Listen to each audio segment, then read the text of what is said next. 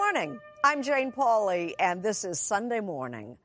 Campaign 2020 ramps up to a new level tomorrow with the Iowa caucuses, and we'll have a report from Nicholas Thompson in the Hawkeye State in just a few minutes. Then it's on to a legend of popular music by the name of James Taylor. He's in a reflective mood these days, eager to share some of his memories and music with us. I've seen fire and I've seen rain. His voice is unmistakable. Good night, you moonlight ladies. So is the way he picks that guitar. That's a song I'm proud of. I, I think it came out really well and I worked hard on it. How old were you? Uh, I guess I was 20. Know that it's easy as rolling off a. A visit with James Taylor ahead on Sunday morning. When they open the envelope for Best Picture at the Oscars next weekend, the title of an unlikely comedy might just be inside. Tracy Smith talks with its creator and star. Cigarette? Oh, no thanks, I don't smoke. The Oscar nominated film Jojo Rabbit is a comedy about a 10 year old boy in Nazi Germany whose imaginary friend is Adolf Hitler. Comedy for me is a, is a really important tool, and dictators hate it. They hate being made fun of. Jojo Rabbit was directed by Taika Waititi and co stars Scarlett Johansson. Later on Sunday morning, not one, but two Oscar nominees, and the story behind Jojo Rabbit. it's rabbit ears. How appropriate is that? Sorry, I. on this Super Bowl Sunday, Tony Dokoupil has his eye on the prize. Don't you just love it? Love what? Tiffany's. Tiffany is famous for their silver, but strangely not for their trophies. It's not a marketing message. It's something that's deep, deep within our culture. Ahead on Sunday morning, what makes a trophy a winner? Holly Williams catches up with Homeland's Mandy Patinkin. Historian Douglas Brinkley has thoughts on the impeachment trial. And more, all coming up when our Sunday morning podcast continues.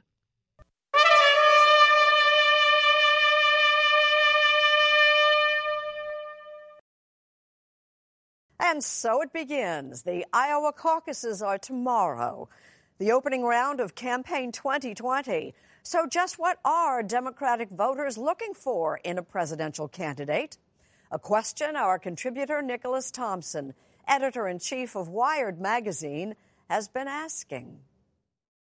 If you are the Democratic nominee, will, you defeat Donald Trump? Trump? Yes. yes, I will. And I'll tell you exactly how. I see this as a unique moment in American history. I think our democracy is literally at stake here. We lost an election in 2016, and it was a heartbreaker, but we didn't lose hope. Most Americans are with us on the issues, and yet we've often struggled to win. Hi, everybody. The town halls are wrapping up. How are you? And as Iowa Democrats head to the caucuses tomorrow, polls show a majority of Democrats have one thing on their minds defeating President Trump in November. Even more important than agreement on the issues, we have an opportunity to send a message. But just how to defeat Trump is threatening to divide the party. This president absolutely could win again if we don't have the right approach to challenge him and defeat him. The leading candidates have roughly split into two camps. And Iowa Democratic voters are split too between whether they want a candidate who promises fundamental change. I like more progressive thinking, and, and I'm really torn on their approaches to health care. Or one who will just bring politics back to normal. We really need to be able to balance everything in this country for everyone. We can cancel all student debt in America. Progressive Bernie Sanders is slightly leading in Iowa, according to the latest CBS News poll with fellow progressive Elizabeth Warren in fourth place. For the moderates, former Vice President Joe Biden and former Mayor Pete Buttigieg are clustered behind Sanders, with Senator Amy Klobuchar in fifth place. No other candidate gets more than 1%. This election matters not for the next four years or the next eight years, but for generations to come. And what that does is it creates opportunity to lay out a different vision. I think eight years of Donald Trump will fundamentally change who we are as a country, how we're viewed. So, what I always tell groups of Democrats in whatever state I'm in, we better not screw this up. So, how do you think the Democrats are most likely to screw this up? um, first of all, uh, if we put a candidate uh, whose views are so contrary uh, to a lot of people in our country. The fundamental question for the Democratic Party if the nominee is a moderate, will progressive voters get on board or sit the election out? Or vice versa? If it's a progressive nominee, will moderates stay home? All the candidates are trying to appeal to the sense that the country wants to be united. But united for what? United only to defeat Donald Trump or united for a vision? Waleed Shahid is the spokesperson for Justice Democrats, a group which helped elect New York progressive Alexandria Ocasio Cortez to Congress. It's all about motivation. And, you know, we've been told time and time again that the electable candidate is the one who can win. And then the electable candidate, whether it's Al Gore, John Kerry, Hillary Clinton, lose. That's the argument Elizabeth Warren and Bernie Sanders have been making. I believe that health care is a human right, not a privilege. Filled with details about Medicare for all and increased taxes on the wealthy and corporations. It's time for a wealth tax. There are a lot of Democrats who say, I just need the next president to calm things down, make life normal again. What do you say to them? I think that we have to ask what was broken in this country that got Donald Trump elected to begin with. And I think anyone who is saying in this presidential primary, all we need is business as usual, we just need an America that was like it was before Donald Trump got elected, is not not going to be able to win this election and not going to be able to heal the problems in this country. Real change, which is what this campaign is about. If you want modest change, if you want to tinker around the edges, there are other candidates you can vote for. But consider, when it comes to winning over swing voters, who could vote either Democrat or Republican, Iowa Democrats put all the moderates' chances at above 50%, while the progressives are below 50%. The song that I would urge everyone in politics to remember is a Rolling Stone song. You can't always get what you want. Ed Rendell is the former governor of Pennsylvania and former mayor of Philadelphia. He's endorsed Joe Biden. Because what's the second line if you can't always get what you want? If you try sometimes, you might, just might get what you need. That's it. We don't need the most progressive Democrat to be president. We need someone who is progressive compared to the crew that's in there now. So a funny thing happened as we asked the so-called moderates about their opponents. They all wanted to claim the progressive label. I'm trying to make sure everybody can get health care. Like Pete Buttigieg, with his Medicare for All Who Want It plan, which leaves private health insurance in place. In the debate the other night here in Iowa, you said the boldness of a plan should not be measured by the number of people it alienates. What did you mean there? Well, for example, if somebody uh, uh, characterizes my health care plan as small, I got to remind them that this would be the biggest thing we've done to American healthcare in a half century. So when somebody says it's not bold, it makes me wonder are you defining boldness by something other than the impact it's going to have in our lives? Not how much controversy can it generate online? I think that maybe you should build a bridge instead of blowing one up. Amy Klobuchar is selling herself as a pragmatist. A lot of pundits break the race down as saying they're progressives and they're moderates. Do you feel like that's a fair way of putting it? Do you think it's no, policy no, differences, temperament differences? How I do not. You do not. Uh, because I think that if you're progressive, you have to make progress. Mm-hmm. And I am the one that, again, that brings the receipt uh, versus some of uh, my opponents up there on the stage. I'm the one that's passed over a hundred bills. We're going to need a president who can bring us together day on day one. Thank you, sir. Joe Biden is running hard on electability. But do you think that some of the other candidates who've taken more progressive stands, stands that may not be as appealing to liberal Republicans and independents, will be able to win in November? Look, one of the things that I reject the notion that they're the most progressive plans. I promise you, if my position on climate change, on health care, on immigration, on, on education, in fact, were to come to fruition, your son's going to be writing about that that that Biden administration one of the most progressive administrations in American history. Look, I think the first thing we have to do to win, and I'm not being a wise guy when I say this, You got to be authentic. You got to tell people the truth. And the idea that a couple of candidates said, well, I'm not going to say how much Medicare for All is going to cost because it's too complicated. Say that again? Maybe, just maybe, after a hundred years of talk about the need for health care for all, maybe it's time to stand up to the healthcare industry and actually accomplish it. Here's how activist Waleed Shahid sees it. I think one of the biggest achievements of the progressive movement of the past 10 years is that whoever the nominee is will be the most progressive candidate ever nominated, perhaps since maybe LBJ or FDR, in terms of their dedication to, um, you know, record levels of government investment and promoting health care and jobs and tackling the climate crisis, things like that. We have an opportunity to broaden this coalition to get as many people as possible in this effort. Look, you don't have to be a diehard Democrat to see what's wrong with the Trump presidency. I've always been labeled a liberal Democrat. I refuse to accept the label that the proposals I have and some others have are not significantly progressive compared to where we are. I thought you were labeled a sensible center, if I remember correctly from my childhood when you ran for office when I was in eighth grade. Well, I wish that were true. If you notice, they ran against me as Biden's a flaming liberal. And uh, are you a flaming liberal? No, I think I'm a traditional Democratic liberal. I think that I dream big. And I think part of dreaming big is actually getting things done.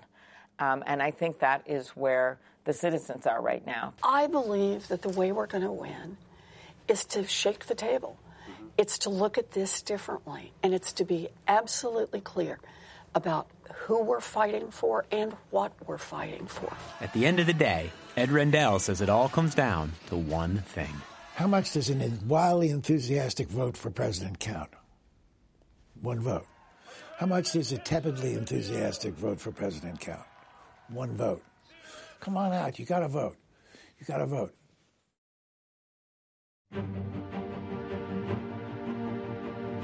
And now a page from our Sunday morning almanac, February 2nd, 1925, 95 years ago today. A day of life saving and, dare we say, dogged determination. For that was the day a dog sled team with Balto in the lead entered Nome, Alaska with an emergency supply of diphtheria serum. Child after child in the small and isolated town had fallen ill with the potentially deadly disease. With ice blocking the harbor and winter weather grounding planes, a more than 600 mile long dog sled relay was the only hope. On January 27th, the first team of dogs set off, while the rest of the nation held its breath. For six long days, a series of dog teams battled blinding blizzards and bitter sub zero cold to get the serum through. Though more than 150 dogs in all took part in the record breaking run, it was Balto who led the final 53 mile stretch and wound up getting most of the glory. He went on to tour the country, a bona fide celebrity. After Balto's death in 1933, his remains were preserved and put on display at the Cleveland Museum of Natural History. And hundreds of miles to the east, a statue of Balto continues to welcome visitors to New York's Central Park, snow or shine.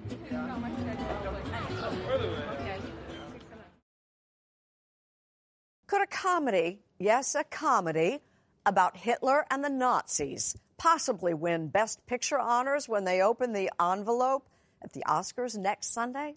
It won last night at the Writers Guild Awards. With Tracy Smith, we explore the world of Jojo Rabbit. This is the neighborhood where you lived before you hit the big time? Yeah. Yeah, before I hit the big time. Yeah. And just like sleeping on friends' couches. I was couch surfing, yeah. Uh, and uh, that all changed when I got Thor. In 2017, Taika Waititi directed Thor Ragnarok, a blockbuster that made $800 million. With that kind of success, Waititi's next move could be whatever he wanted. And action. And he wanted something different. Why did you decide to take the story of a young woman hiding from the Nazis and put slapstick comedy into it. Well, I don't know how to do a drama. So Waititi wrote and directed Jojo Rabbit, the story of Jojo, a 10 year old boy in the Hitler Youth, and Elsa, a young Jewish girl, hiding in his attic. And yes, it's a comedy. You know what I am? Say it. A Jew. Gesundheit. So, Yeah. Talk to me. there's a little Chaplin there. That Oh, makes this is sense, how I walk. right? This is my normal walk. Waititi does seem a bit like Charlie Chaplin, another writer director who poked fun at the very unfunny subject of Nazi Germany. Like Chaplin, Poor Jojo. What's wrong, little man? Hi, Adolf. Waititi, and that is Waititi under all that makeup, plays the great dictator himself. People used to say a lot of nasty things about me. Oh, this guy's a lunatic. Oh, look at that psycho. He's going to get us all killed. I mean, you wove Yeah. this comedy into this serious story for a reason. Comedy for me is a, is a really important tool, and uh, it really irks me that it gets overlooked so often as a, as a meaningful form of art. Because throughout history, comedy has been the, I think, the strongest weapon in commenting on society and issues and dictators, kings, um, royalty. They hate being made fun of. Um, you know, when people make jokes about them, it drives them bananas. Adolf is young Jojo's imaginary friend. Who are you talking to? Nobody. And he's a 10 year old's vision of the Fuhrer, an awkward, socially inept Hitler. Cigarette? Oh, no thanks. I don't smoke. If you've been wondering about his accent, the 44 year old Waititi is from New Zealand, a self described Polynesian Jew. First of all, you're not exactly the obvious choice to play Adolf Hitler. No, no, there are definitely whiter people who could have done it. I think the first time that I saw Taika in his Hitler costume, it was, you know, jarring. Scarlett Johansson plays Rosie, Jojo's mother. Love is the strongest thing in the world. I think you find that metal is the strongest thing in the world, followed closely by dynamite and then muscles. How did the two of you end up working on this project together? Um, how did we end up working together? How did you get wind Chris of told you about it, didn't he? Chris would be Chris Hemsworth, Thor himself, and Scarlett's co star in the Avengers movies. Chris asked me if I'd read his script uh, for Jojo Rabbit, and he was just saying it was one of the best scripts he's ever read. And, I'm right here. and there he is. Awkwardly. Awkwardly, as if I'm not listening at all. That's a nice light over there, isn't it? Like Waititi himself, the script was big on laughs, but also had heart. I just fell in love with the character of Rosie so much. It's very rare to feel that way when you're reading something that you, um, you know, you fall in love with a character like that just off the page. Prepare to leave the house. Is it dangerous? Extremely. You have ancestors who died in the Holocaust. Did you have any reservations about doing a comedy about Nazis? I never thought about that the film as such. You know, I think it's really a, a very triumphant story and such a Valentine for single moms and uh, independent women. Johansson received a Best Supporting Actress Oscar nomination for her performance, Waititi a Best Adapted Screenplay nomination, and Jojo Rabbit received four more nominations, including Best Picture. Still, not everyone is comfortable with the film. What do you say to people who just flat out say, What's so funny about Nazi Germany? Uh, I say, have you looked at the uniforms? Have you observed how ridiculous they were? Sure, they had a lot of power and they were brutal and calculating and responsible for millions of deaths. But uh, one way of taking power away from those people is to laugh at them and to, to make a mockery of them. This is what satire is. Yeah, I'd be worried if if no one criticised my If work. everybody liked it. If everyone that would liked worry it, then you. I then I'd know I'd made a terrible, safe, mediocre film. You okay? There are some surprises in Jojo Rabbit we won't spoil for you.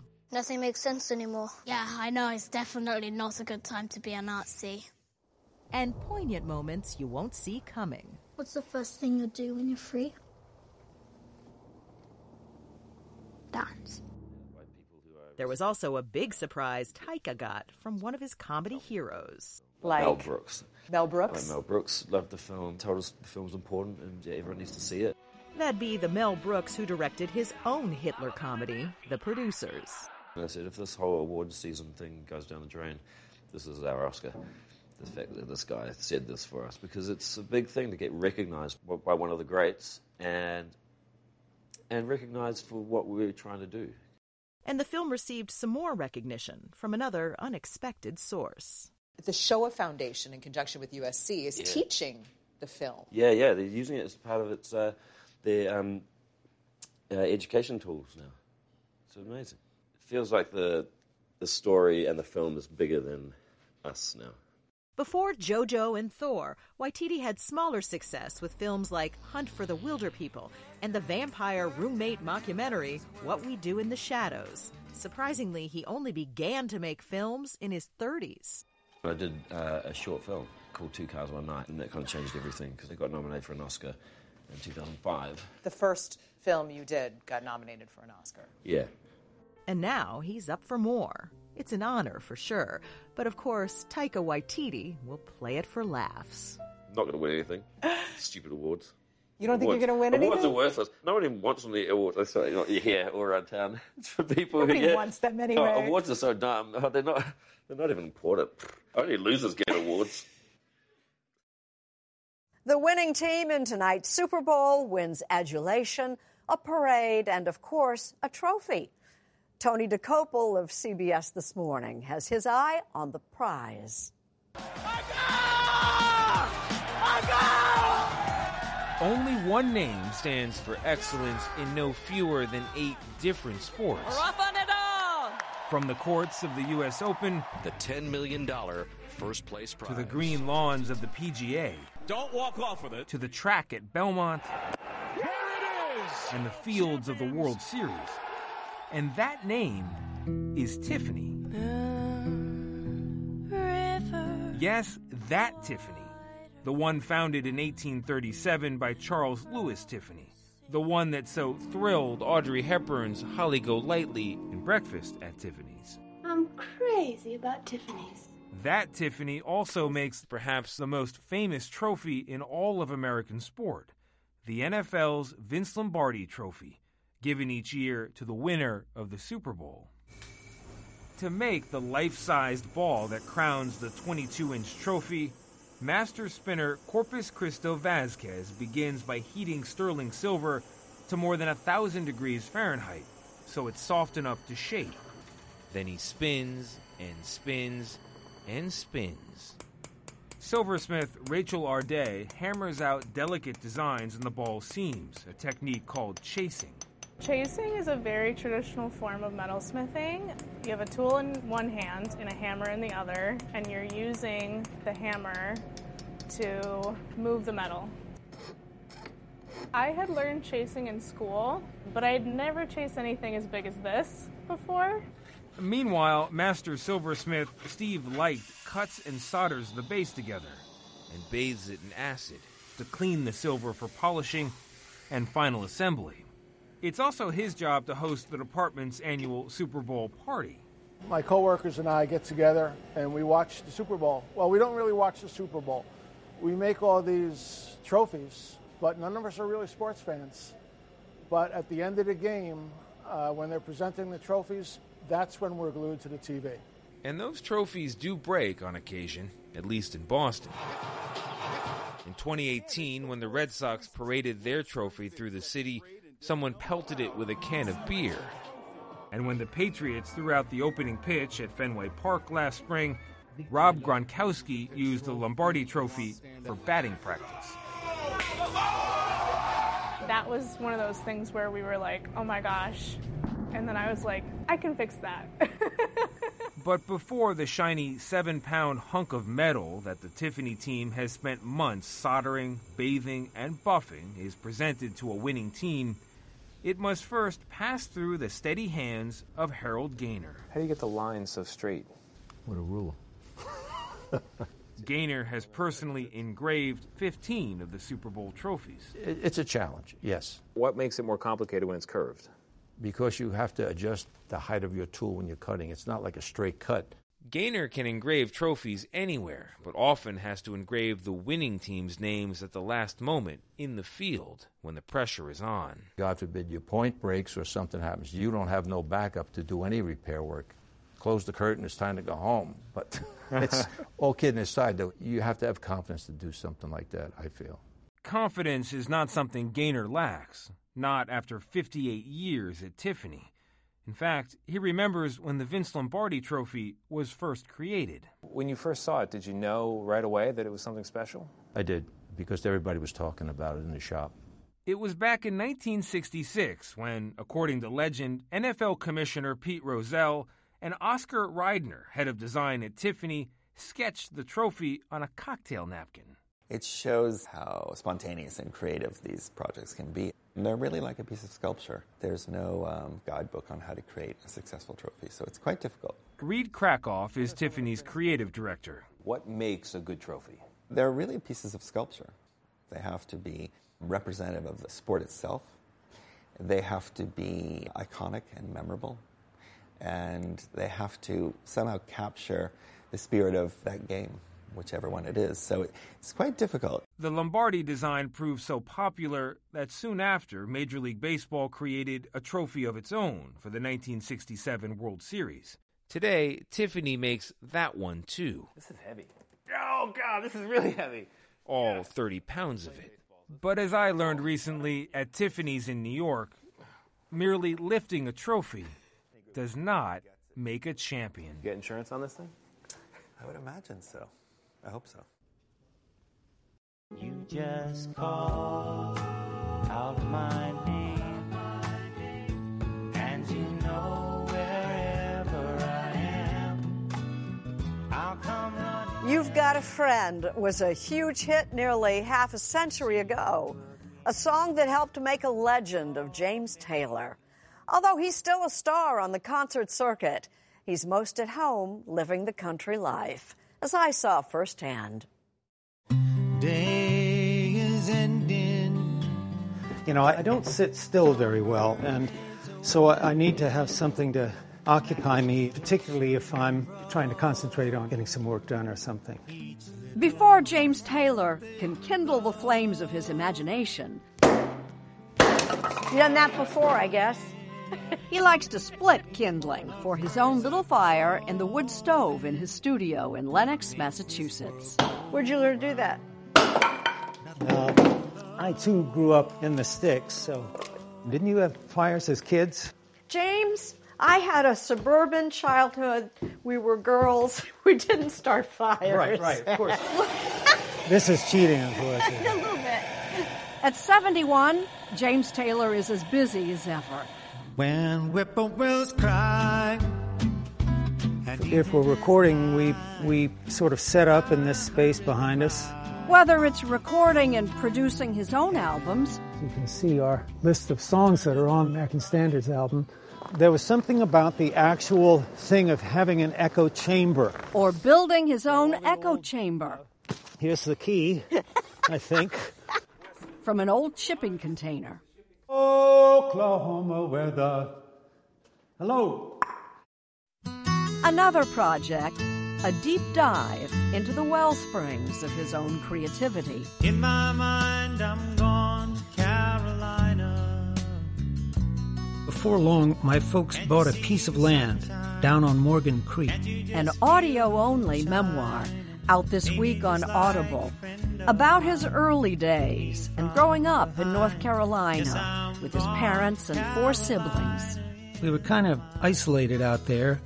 As kids, we seemed to have hours of empty time. A fantasy could last all afternoon. I don't think I would have become a songwriter if I had not had all of those free days to let my imagination roam.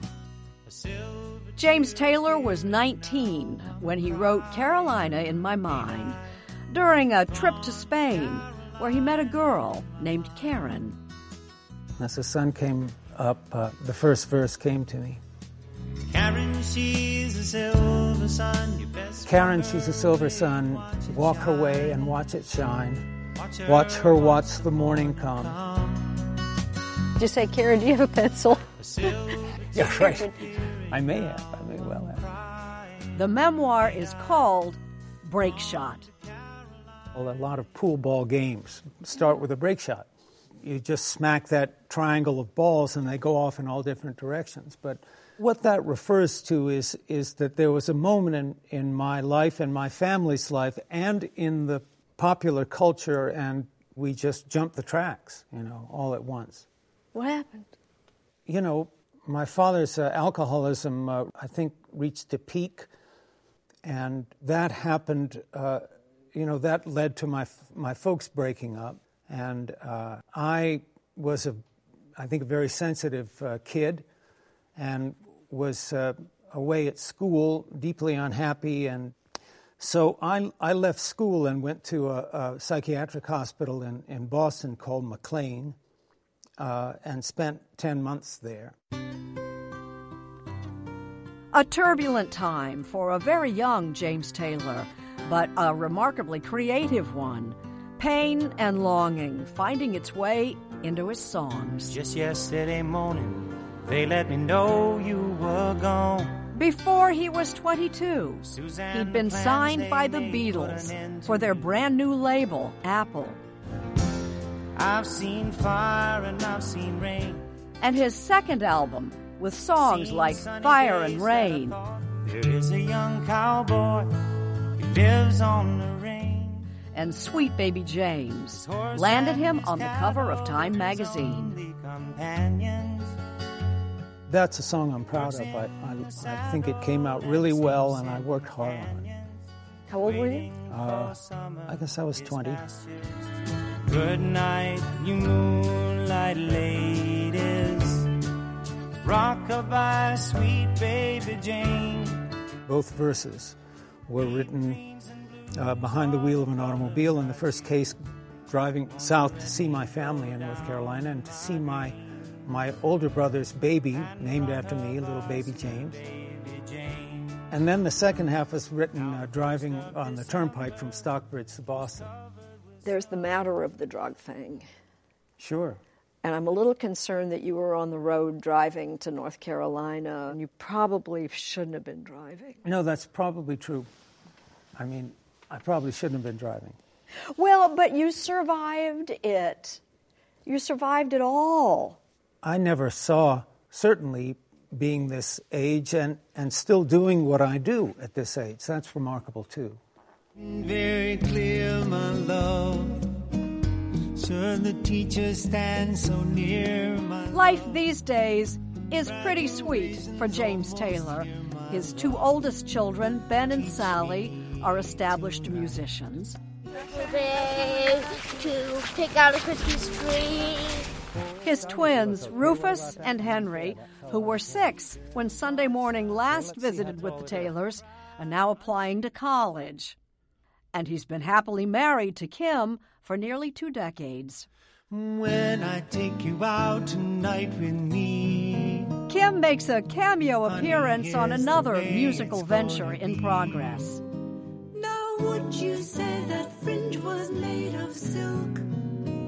I corralled her into singing on Surrey with a fringe on top. She sings Is a little. Does that- she sing that? Yeah. Are they really white? Yes, that's right. That's her? Yeah, that's Kim. She's yeah. really good. She is really good. Has it really got a team of snow white horses? She did that, just knocked it off in an afternoon, too. But God bless the child. The new album is called American Standard, a collection of songs he grew up with and still loves. It's easy as rolling off a log. It These are songs I've known since I was a kid, all of them. I used to listen to uh, my parents' uh, record collection just endlessly.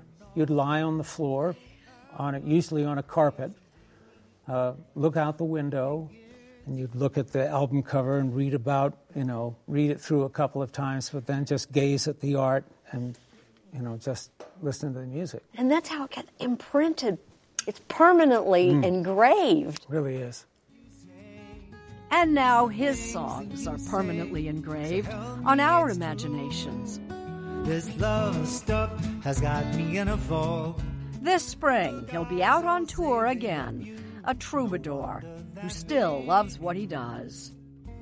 It's so easy to fall in love with you. It's, it's undeniably revitalizing to have the audience uh, react to a, a, song that they came to, to hear, you know. So uh, some people uh, love it and, and other people are, are sort of worn down for it, but for me, it, it feeds me.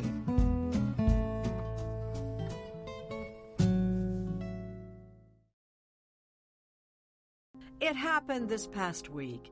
Farewells to two very different giants of television. Fred Silverman died Thursday of cancer in New York. Silverman was the only person to head programming at all three broadcast networks.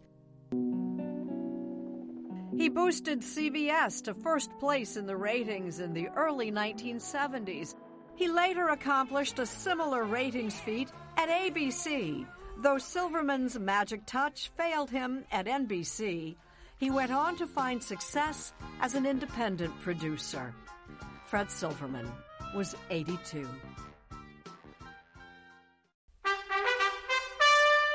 And there was a memorial service this past Friday for veteran journalist Jim Lehrer. The former host of the PBS NewsHour is remembered as a calm and steady authority. I am not in the entertainment business.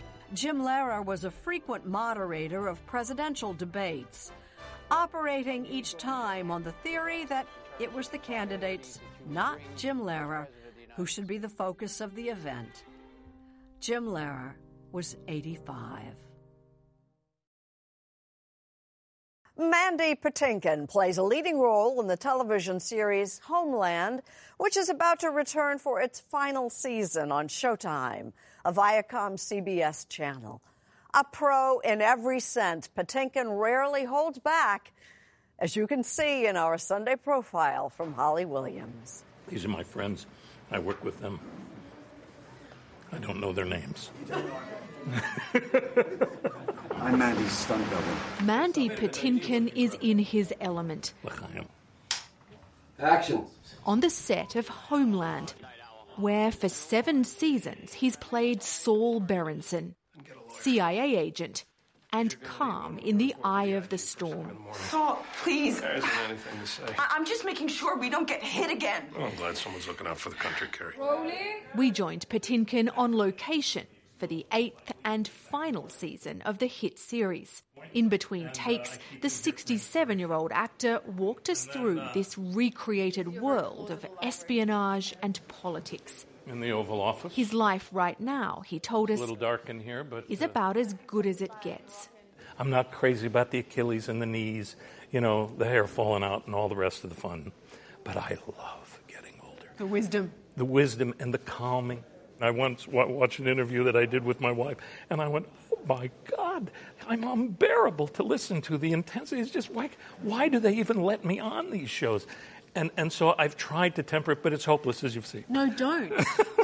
I mean, the intensity is wonderful. I'm just who I am.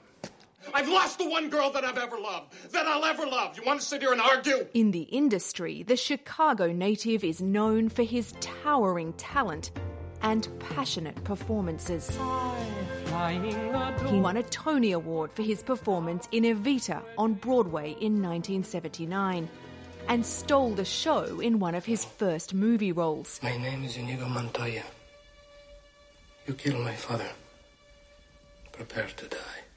Inigo Montoya in The Princess Bride. Say that!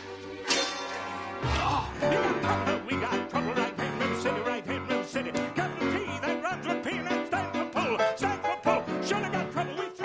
Gifted singer, he's won a Grammy and is currently wrapping up a 30 city tour. But Patinkin has also earned a reputation as hard to handle. Not back off. Cast in the series Chicago Hope, he abruptly left his Emmy winning role midway through its second season. Let me alone. And on the show Criminal Minds, he broke his contract because he said its violent content was destructive to his soul. You've been quite open about being very difficult to work with when you were younger? I'm not anymore, but I was. Not, not many people would cop to that, but you've been very candid about it. The greatest moments of your life are the most difficult ones. That's the only time you learn. You know, you're going to bang your head against the wall. That's a gift to you. So when was that moment for you? Wait a couple minutes, it'll happen again. It never will end. Well, but It- was there a a big moment? there was. Let me think.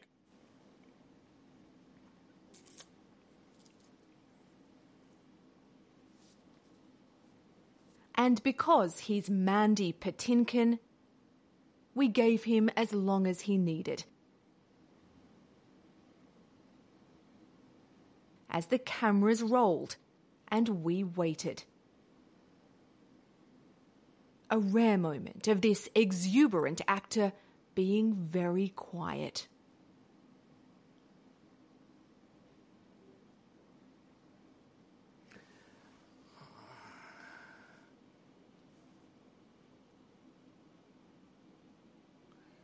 I don't know. I'm, I'm sorry to say that there were many moments in my past moments of struggle, moments of, of panic, moments of fear.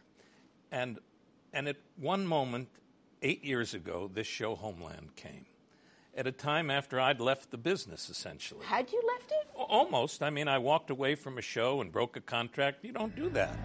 I'm going to hit the con. But the producers of Homeland decided Patinkin was worth taking a gamble on. And it's paid off with a series that's captured the zeitgeist. The show has also been criticised for its portrayal of Muslims. These are some of the most beautiful people in the world. You know, the Patinkin is sensitive to it, and perhaps especially so this season, which is being filmed in Morocco, a majority Islamic country. people of the Islam faith have felt concerned about being presented as a bad guy. How would I feel if every bad guy was a Jew? Not good. But this show has been criticised for that. Yes, it has. You know, for portraying Muslims as somehow inherently violent. It's a concern of mine too, and all the writers. We have tried to address it. You've tried to self-correct. We've tried. Well, it, it's a tricky business. The issues today involve individuals, where, you know, that are uh, of the Muslim faith. Some of those people are also considered terrorists. I'm very concerned about anybody whose feelings are hurt, and I apologize to them. It is not our intention. Homeland also portrays the United States with a critical eye. America despises what it cannot understand. This show shows America in a very imperfect light. But Saul still believes that America is worth fighting for. What is it about America that he thinks is worth fighting for? The possibility that they will open their arms of welcome to people all over the world that need a new beginning. Patinkin's grandparents needed a new beginning when they arrived in the US in the early 1900s. They were Jewish refugees, and he worries that if they'd arrived today, they might not be let in. Grandpa Max used to say in Yiddish, a redel tzadredlach, which means the wheel is always turning. So if you're on top, a redel tzadredlach, you will be on the bottom. Maybe one day back on top again. You're a human being. And human beings make mistakes, and one of them right now is to forget human kindness toward those that are desperately seeking refuge, medical care, kindness.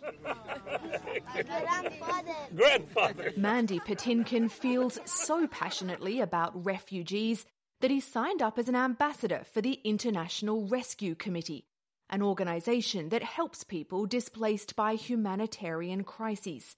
Give me the bag, give me the And that's how we ended up in Jordan this past summer, visiting Syrian refugees with him and his wife, actor and writer Kathryn Grody. If you're wondering how I got to be whatever is okay about me, this is it. She's everything that's okay about you. Everything that's Not okay, quite. nothing that's not okay. and what is your name? My name is Ryan. The couple spent three days visiting with Syrian women and children, mostly in dusty, overcrowded refugee camps. The International Rescue Committee is trying to help them build new lives with health centres, schools for children, and training programs for women. Have you seen him on television? Oh, you have? Really? I like this one.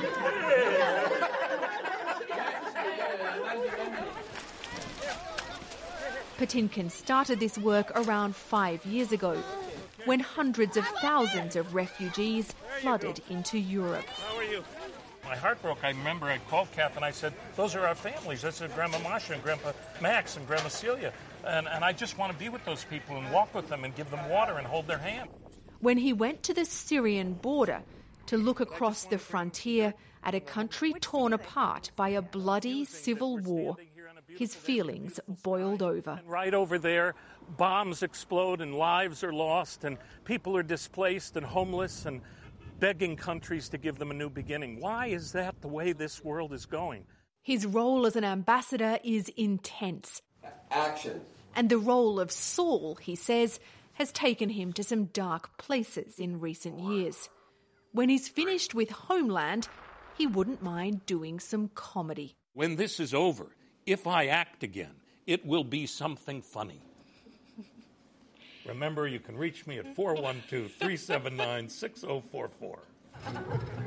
Whatever he does, he'll do it Mandy Patinkin style. All passion, no pretense. Do you ever switch off? When I'm finished, it's like the, somebody pulls the light plug out of the out of the socket. It's just it goes from 100 miles an hour to minus zero. The batteries run out. It's absolutely out. I got to lay down, or I'm gonna or I'm gonna pass out. It does look like it's exhausting to be Mandy Patinkin. It is. You got that right. The impeachment trial of President Donald Trump is likely to conclude on Wednesday, which prompts these thoughts from historian Douglas Brinkley. Our democracy has always been tenuous, but on most days and nights I can feel the beauty and the power and the promise of the United States the way the founders imagined it. But with the impending acquittal of Donald Trump in a Senate impeachment trial, one which disallowed witnesses and documents, The motion is not agreed to. my heart is sunk.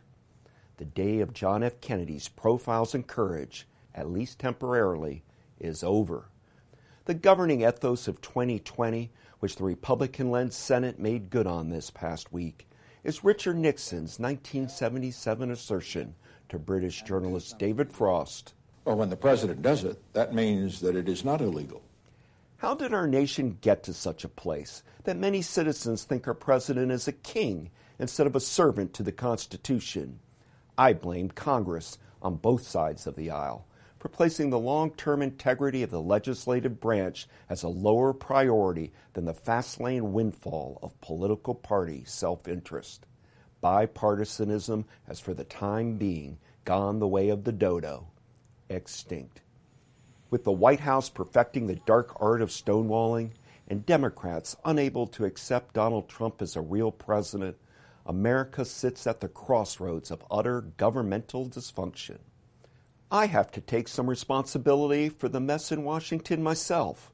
Today, for example, I am much more interested in watching the Chiefs 49ers game in the Super Bowl than micro following the roller coaster ride of impeachment politics. Both political parties today seem more interested in fighting each other than fighting for the American people. I worry that the crack on the Liberty Bell no longer represents American perseverance, but is instead an omen that our union is falling apart. However, the good news is the roots of our democratic traditions are deep, and we will survive this period of bad faith government. This is the proper time for all of us to recall the harrowing days of Pearl Harbor and McCarthyism, the Vietnam War and Watergate, and realize, in the end, the United States has a deep and rich history of prevailing in times of adversity. I'm Jane Pauley. Thank you for listening, and please join us again next Sunday morning.